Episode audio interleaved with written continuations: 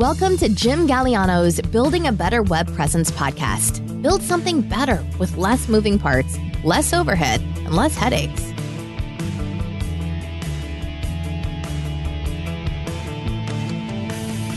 Hey everyone, this is Jim Galiano. Thanks for joining me for today's podcast episode. I was going to talk a little bit today about my new marketing and SEO playbook, something that I recently just published. It's not available yet at my website. I think what I'm going to do is for those who are already subscribed to the Digital Strategist newsletter, which is available at jimsnewsletter.com, I'll probably just go ahead and put a link to it there. That way you can download it and go ahead and browse through that. But I have been hearing so much information and seeing so much disruption over the last week or so in the business world thanks to AI and it having an impact that is much quicker than anticipated, I thought, let me talk a little bit about this. Let me start out with this today. Now, recently, I read about a few content creation companies. These were mid sized companies that recently closed down here in the US, very successful companies because of the speed at which ChatGPT and other AIs are being implemented writers, editors, copywriters are being trimmed from the payrolls of mid-sized and large companies as we speak, right here, right now. And even the experts are expressing a bit of surprise at the speed at which this is happening. One of the national newspapers here in the United States interviewed a few writers who recently lost their jobs. And in retrospect, they said they saw it coming in January as ChatGPT was being uh, introduce inside internally within their companies. And it was so easy to use that the executives decided that it made more sense for fewer people fewer people were needed to do writing jobs thanks to ChatGPT. And even though they all agreed that the standard of writing, or maybe the accuracy, maybe that would be a better way to say it, was just a little bit beneath uh, what they would like, what they would prefer in a perfect world, the money that they were saving was worth the dip in quality. Now, keep that in mind because ChatGPT, of course, was just released to the general public in November of 2022. And it's only going to get better. It's only going to improve. It's not going to go backwards. So, if it's good enough now, where will it be in November of 2023?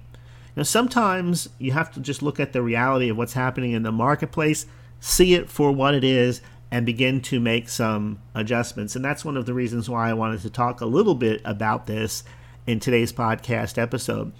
So, the matter of fact, the the woman who introduced ChatGPT to her company, she figured that being that she was considered to be the top editor within the company, that they were going to be talking about it anyway. So she thought she would get ahead of it and she would show the executives how they could improve their workflow, the writing of their emails, and different things of that nature to just make things a little better, a little smoother for them. And then they were so excited about the possibilities of ChatGPT. Now, keep in mind, this is just one company. But they were so excited about the possibilities, they asked her to share that same knowledge with the other departments. So that was January of 2023. Within 60 days, she had shared that information at the request of the company executives with several other departments. And 30 days from that point, most of the people, 90% of the individuals were released. Their jobs, their services were no longer required. And then at the six month point, she was called into the office and was also told that they would no longer be keeping her position. They released her, and you know the um, even though I it wasn't an interview, it wasn't a video interview that I was reading, it was just text on paper. I could feel the emotion coming through the writing, through the interview, through the words that she was saying. That she thought she was doing the right thing. She knew it was coming anyway, but she figured that being she had a good relationship with her bosses and she had been there with the company a number of years, that she would be one of the people that would survive this transition from everything being hand done to uh, being done with AI. And it wasn't the case. And so basically, she's taking a little bit of time off and she's thinking about changing professions completely. And another example, the head of a company was talking about how he was, by the time January had, they had reached the end of January, they already lost one big client. And this is a content creation company that wrote blog articles and things of that nature to help this company with their marketing. By the end of February, they lost two more accounts. And now in May, the end of May, they were forced to close their doors. He said, We just couldn't compete, even if they decided to use AI themselves to cut the production time, the writing time down to a fraction of what it would have taken to do the manual research the way they did it previously. He said that the cost per article was just so low that it would not cover their overhead. It just didn't even make it worthwhile to be in business anymore. And I have to say that I've seen this happen before, of course, as technology over the years has has affected different marketplaces. This is nothing new, but what is new about the time that we're in now is the speed at which it's happening. Something that used to take several years to play out. If you were alive when PCs became a staple in every home, you remember how that progression gradually began when some of the first PCs came out, maybe in the late 70s I mean, how many homes had a PC in them or had some type of device in them like that? And how rapidly things have changed. And as time has gone on, those changes have come faster and with greater impact. And this time is going to be, I think, the fastest that we've seen yet. And, you know, the reason why I'm bringing this up today is because I think it's super important to understand some of the colder realities of the business world in general. For example, let's take a publicly traded company. Well, hold on, before I get to that, let me just pull this up here. This is from Business Insider, and this is was just published last week. It says almost 4,000 people were laid off in May because of artificial intelligence. It's the first time AI has been listed in the monthly report from Challenger, Gray, and Christmas. Some 3,900 of over 80,000 job cuts took place in May, and they were attributed to AI, the report found. Other listed reasons that cost more jobs included things like market and economic conditions, cutting costs, restructuring, mergers, and acquisitions. The firm found that between January and May, there were about 417,500 jobs lost, making it the worst five month start to a year since 2020, when the onset of the pandemic led to more than 1.4 million layoffs. Outside of the pandemic, the start of 2023 has produced the worst layoff numbers since the 820,000 layoffs that took place to, at the start of 2009 per the Challenger report. By the way, that company is called Challenger Gray and Christmas. What a name, huh? Anyway, a spokesperson confirmed to Insider that the May report is the first time AI has been included as a reason and said cuts came from the tech sector, which is buzzing with the latest developments in the AI tech from ChatGPT to new features announced seemingly every week from companies like Google, Adobe, and now Amazon. While Challenger expects the trend to continue, the spokesperson said some companies could be hesitant to reveal AI as a motivating factor for layoffs, and it's unclear how the number of jobs created by AI will compare with the number of jobs that are eliminated because of it. Just last week, the largest eating disorder support nonprofit in the U.S., the National Eating Disorder Association, confirmed to insiders Brittany Nigan that it has replaced at least six helpline employees with an AI chatbot named Tessa it has been using since last year. However, the organization said Tuesday that it was briefly shutting Tessa down. That came amid reports that one user said that Tessa provided advice like weighing yourself weekly and counting calories. Ideas that users said previously led to her developing an eating disorder to begin with. So we can go down and read the rest of this. I'm not going to, but I just wanted to just briefly touch on that. That's one of about a half a dozen articles that I've seen, all in different industries. For example, in the legal industry, there is a new AI there. Sometimes people think that ChatGPT is basically the only game in town, not realizing that AI technology and different types of it are being released in just about every type of industry you can think of. And a matter of fact, there is going to be a huge disruption in the legal industry as the largest law firm in the world has bought the rights to an AI that will basically replace half of their work staff. We're talking about attorneys now, not to mention all of the paralegals that used to do a lot of the grunt work. It will now be done by AI. So, when you look at that information, that is going to touch everything from the tech sector to the education sector to the legal sector, all of that. I'm just touching on a few now. And you combine that with a slow economy and debt at historic rates. Right now, consumer debt hit a record $1 trillion here in the United States. Those figures were released about a week and a half ago. And you go back to the world of just black and white numbers. Underneath all of the hoopla and all of the you know people uh, making every topic about politics underneath all of that is something that never changes and that is the numbers if you're not increasing the bottom line through sales Think about how much money could be made by reducing staff and implementing AI cross company on a broad scale. I mean, it's just incredible when you think about not only the damage that it can be done, but why companies are going to be so quick to do it. Because most of these large companies that employ lots of people, they're publicly traded companies and their investors want to see at the bottom line improving every 30, 60, or 90 days, or else the CEO, the people running the company, are no are they're out of a job. And so I see people talking about things like, well, how it's not ready and how it doesn't do quite as good a job as an individual can. But guess what? As far as the powers that be are concerned, it's ready enough. It's ready enough as far as the key decisions makers go in more industries than not today in June of 2023. Now, whatever you're thinking, I want you to put that aside for a minute and look at the situation from more of a detached and calculating kind of way. And let's go back to some of the things that never change. They never change regardless of what's happening in the economy.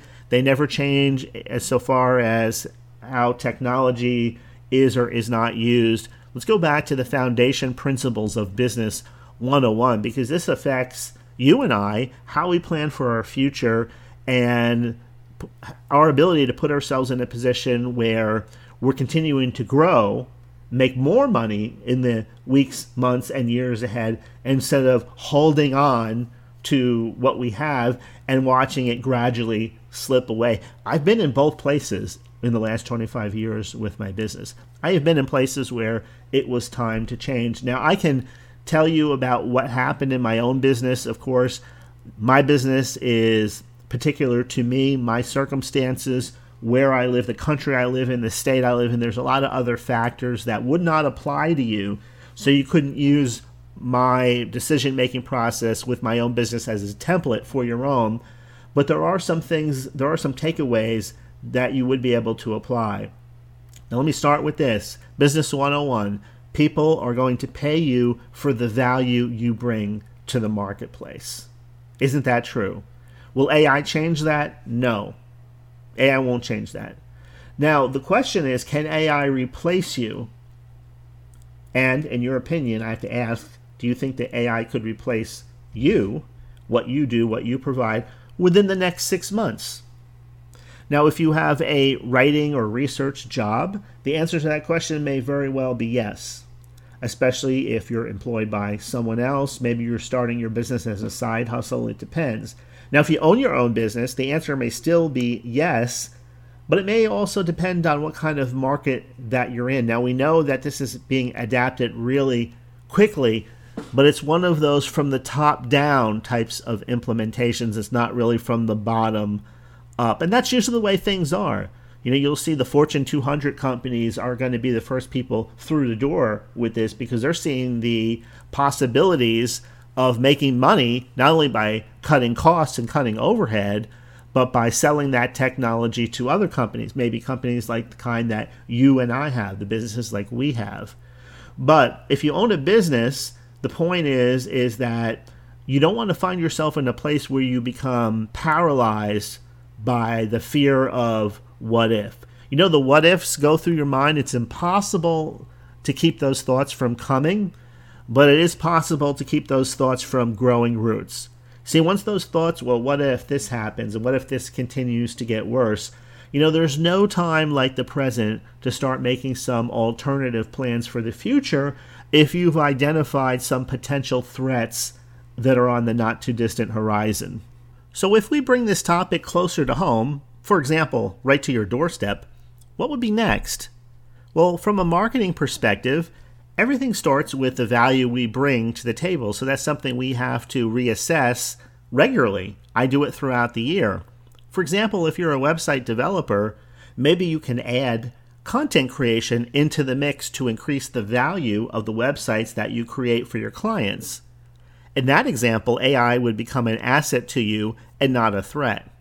However, a year from now, it could be that content creation and website development could more or less become one and the same thing. It could be the norm where people expect the content to be created by you in the not too distant future because AI is implemented very closely with website development. And that could go for the actual design also. What used to be a premium service then could become part of a just basic product. So, content creation could be a short term fix in one case, but not a long term one depending on your situation, you know, it may be impossible for you to accurately plan more than a year or so out because you just don't have enough information. For example, in the digital agency world, I'm talking about design agencies, marketing agencies, advertising agencies. I expect a lot of jobs will be lost over the next 12 to 24 months. Now, I'm not talking about small businesses that employ like one to three people, four people. I'm talking about the larger agencies you'd see in the bigger cities. Departments will be eliminated or combined, with fewer people needed to complete most of the tasks. It's like the old kids' game of musical chairs. When the music stops, there will be fewer chairs and more and more people will be out of the game. When I think about the technical world, I think about how many people that I know that on a smaller scale started YouTube channels. And this goes back to one of the things that I've been talking about now for several years, and that is the importance of building your personal brand and all of the benefits that can be connected to that.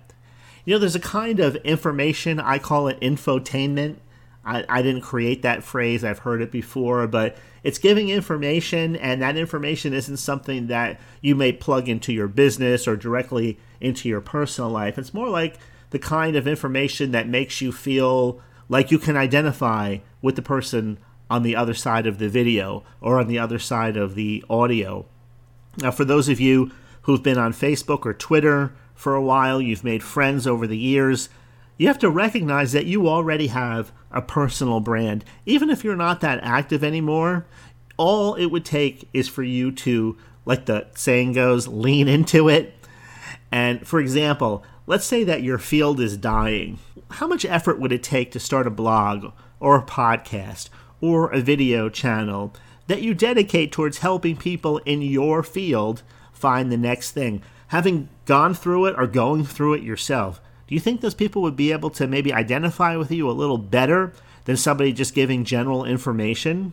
You could provide support, you could provide encouragement in your content. Again, it doesn't matter whether we're talking about blogs, podcasts, video channels, or all of the above. And even if you don't know enough that you feel that you could create all the content for yourself, you could find people to interview who are in the process of reinventing themselves and doing something new. Think about it because at the base of all of this, the undercurrent that runs through it all is what we call the human touch factor. It's so important and yet it's so overlooked. Perhaps above everything else today, I think on a gut level, people want to feel less alone they're drawn to others who make them feel less so. And this isn't an age or group or niche type of thing that anyone is immune from because I believe that people feel more alone, more disconnected now than ever before. Almost no one feels like they fit in anywhere. Have you talked to people lately? Have you shared with your family and friends and and have gotten feedback from them is there anybody that really fits in, feels good, feels comfortable, everything's going great? Very few, isn't that the case? And so if you retune your brand, so to speak, like an instrument, to speak to a specific group of people out there who need that connection, I believe that you can help more people than you could probably even imagine or maybe even believe at this point.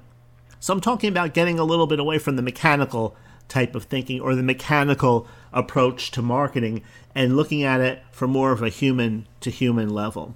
I know some people share, and, and this is, I don't know if we would call it an art. I don't know if it would be accurate to put it that way, but we go through our journeys, we go through our challenges, and it's not enough to address the problem so that people feel that, okay, I understand what they're going through. I've gone through something similar, like divorce, for example, or the loss of a loved one, or you know being evicted from your home, or, or whatever it happens to be, whatever the challenge is. It is the ability to provide that positive component that gives the person hope. Because we all know that misery loves company, right? I mean, bars are a great example for years, places where people go and they share their miseries over a drink. And to one extent, it feels kind of sort of good to be able to share what's bothering you.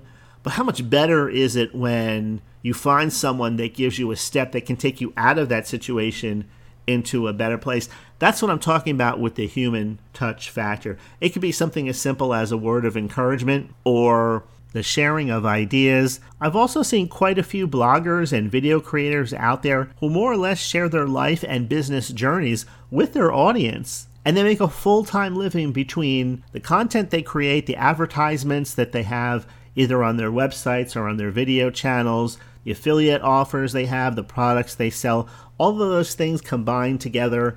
And that's another example of the personal touch element that I'm talking about, the sharing of life and how it integrates with the with the topic. And let me just add one more thing here. I believe this is another example of what I was talking about earlier with the word infotainment. It's information that has entertainment value. Now, I know when we say the word entertainment, sometimes we think about an extreme in entertainment, like getting really excited about an action movie or laughing at a comedy, but there's other kinds of entertainment that fit into the, I guess we would call them welcome distractions. Maybe that's a good way to put it. But there's a lot of information out there that's designed as much to distract people or entertain in a light way as it is to provide information on how to solve problems or how to make progress or do something like that. I know I've watched wood finishing videos on how someone would take an older piece of furniture and restore the finish, and I had no intention on doing that, but I found it interesting, entertaining, distracting. I would spend 10 or 20 minutes watching it, and then sometimes I would share it with someone or talk to someone in my family about it. And yeah, it's not something that I had any intention on doing myself, but yet it was a welcome diversion, I guess you would call it. I remember, and I've given this example before, a, a local author used to be in law enforcement who wrote a book on how to be a bounty hunter, how to become a bounty hunter. And they said that they recognized as they were writing the book that the book was written for curiosity seekers as much or more so than it was for people actually looking to become professional bounty hunters. And I think we see that a lot in the business world today, too. People looking to make money, but they really don't want to put the effort into building a business. They really don't want to put the energy into doing all of the other things. They're just looking at the enjoyable parts of it, and they don't follow through because kind of like the bounty hunter example, they really don't want to go out there and be a bounty hunter and face all of the negative things that come with that profession. But it's kind of fun to think about or get distracted from maybe some more unpleasant things that are happening in your local surroundings. But it's sad to say this, but when you really think about it, the people who entertain in our modern society, the people that provide welcome distractions often get paid a whole lot more than people providing practical real life solutions to problems. I mean, think about athletes and actors, the high paid ones, as an example of this. When you really think about it, isn't there a huge disconnect between what they actually are getting paid and what they bring to society, the value they bring to society? I mean, look, I don't have anything against high paid actors or athletes. I don't. That's not my point. I think it's great. Hey, if someone has skill and they can take advantage of a system and get rich in the process, then why wouldn't that person go ahead and do that? The point I'm trying to make is when it comes to you as an individual, don't be narrow minded when it comes to the type of value that you're capable of bringing to the table, especially in the months and I hate to say years to come, but when I say years, I'm talking about 12 to 24 months. It's just like a recipe that can transform what would otherwise be an ordinary meal into a memorable one. The right ingredients or mixture can do the same for you in your business or individually. I know when it comes to building certain types of online businesses, many of the people who teach how to succeed in these businesses aren't even in those businesses anymore. For example, there's plenty of people who teach you or can teach you how to build websites, how to do graphic design or graphic design business, how to manage ad campaigns, and more. But these people are no longer in those businesses, they're no longer selling those services directly to clients. You know, people do not get out of a field for no reason. I hope you're hearing what I'm saying. So, we'll all be keeping our eyes open to see how things play out over the next several months. It shouldn't take longer than that to get a really good feel of how what's unfolding right now in real time might or could affect your business both in the short term, I'm talking about within the next six to eight months, or over the long term. Is this something that is going to affect you big time, maybe three years down the line, or not? So, you know, that old saying about the writing being on the wall, that story that comes from the Old Testament where they were parting it up, and all of a sudden a hand appears and it puts its writing on the wall. And basically, the, the writing said this the party is over. And there was no going back. That was the end of that empire right there. It ended in a big bash. So I, you know, I hate to think about it, but I think that's happening in some industries right now. The writing's on the wall. People can say what they want. And I remember in my early 20s being in the graphic design field where the people that did graphic design manually using inks and pens and specialty papers and that kind of thing. And we that's how I was trained in college uh, with inkings and mylars and all of that and these big photostat cameras how the computer was going to replace all of that. And I remember the old timers of that time saying, and I was just a kid, I was just looking at, I was just getting started and they were probably three quarters of the way through their journey. And they would say things like, Well, what happens if the computer breaks? Then, I mean, all we have to do, or something goes wrong with the software, we have all the tools, we can still get the job done and still get it off to the printer. Really, that is kind of sometimes one of those ways of putting the inevitable off. And in that particular studio, I think they did for a little bit, but eventually it caught up to them just like, you know, reality catches up eventually to everyone. So I know this sounds negative, and in a way it is negative, but in another way, it's positive because um, if you haven't read the book, Who Moved My Cheese? Excellent time to get it. You can read it in one sitting. I've mentioned it at least four or five times over the last few years in this podcast. It's a great book on change, but the skill set that you have is not going to be obsolete. It can be reapplied in other marketplaces and other types of businesses, or you can just kind of take the value that your business currently brings to the marketplace and supersize it by combining some new elements to it that aren't currently there. In other words, you have a lot of options, but I guess the point I'm trying to make is there's a reality that you have to face in order to get to the point where you're willing to make some changes, whether they're major or whether they're minor or kind of somewhere in between. So, and as the old musical chair analogy that I used, it doesn't mean the whole and whole industries will disappear. It'll just mean that there'll be fewer chairs for people to sit in, and many of those who started the game won't be in it any longer going forward. So today's episode is sponsored or was sponsored by two of my very own marketing resources the Digital Strategist newsletter, which is available at jimsnewsletter.com, and the One to Many system, which is available at one to many system.com, the culmination of my 25 plus years of doing business online. So that's all for today. Thank you so much for listening. I hope you enjoyed this episode. If you think it will help a friend, please go ahead and share the episode link with them. Share it on Facebook, Twitter, LinkedIn, or wherever else you happen to be or send them to jimgaliano.com forward slash podcast. Back episodes can be found there as well. That's all for now. Thank you for listening, and I'll talk to you later.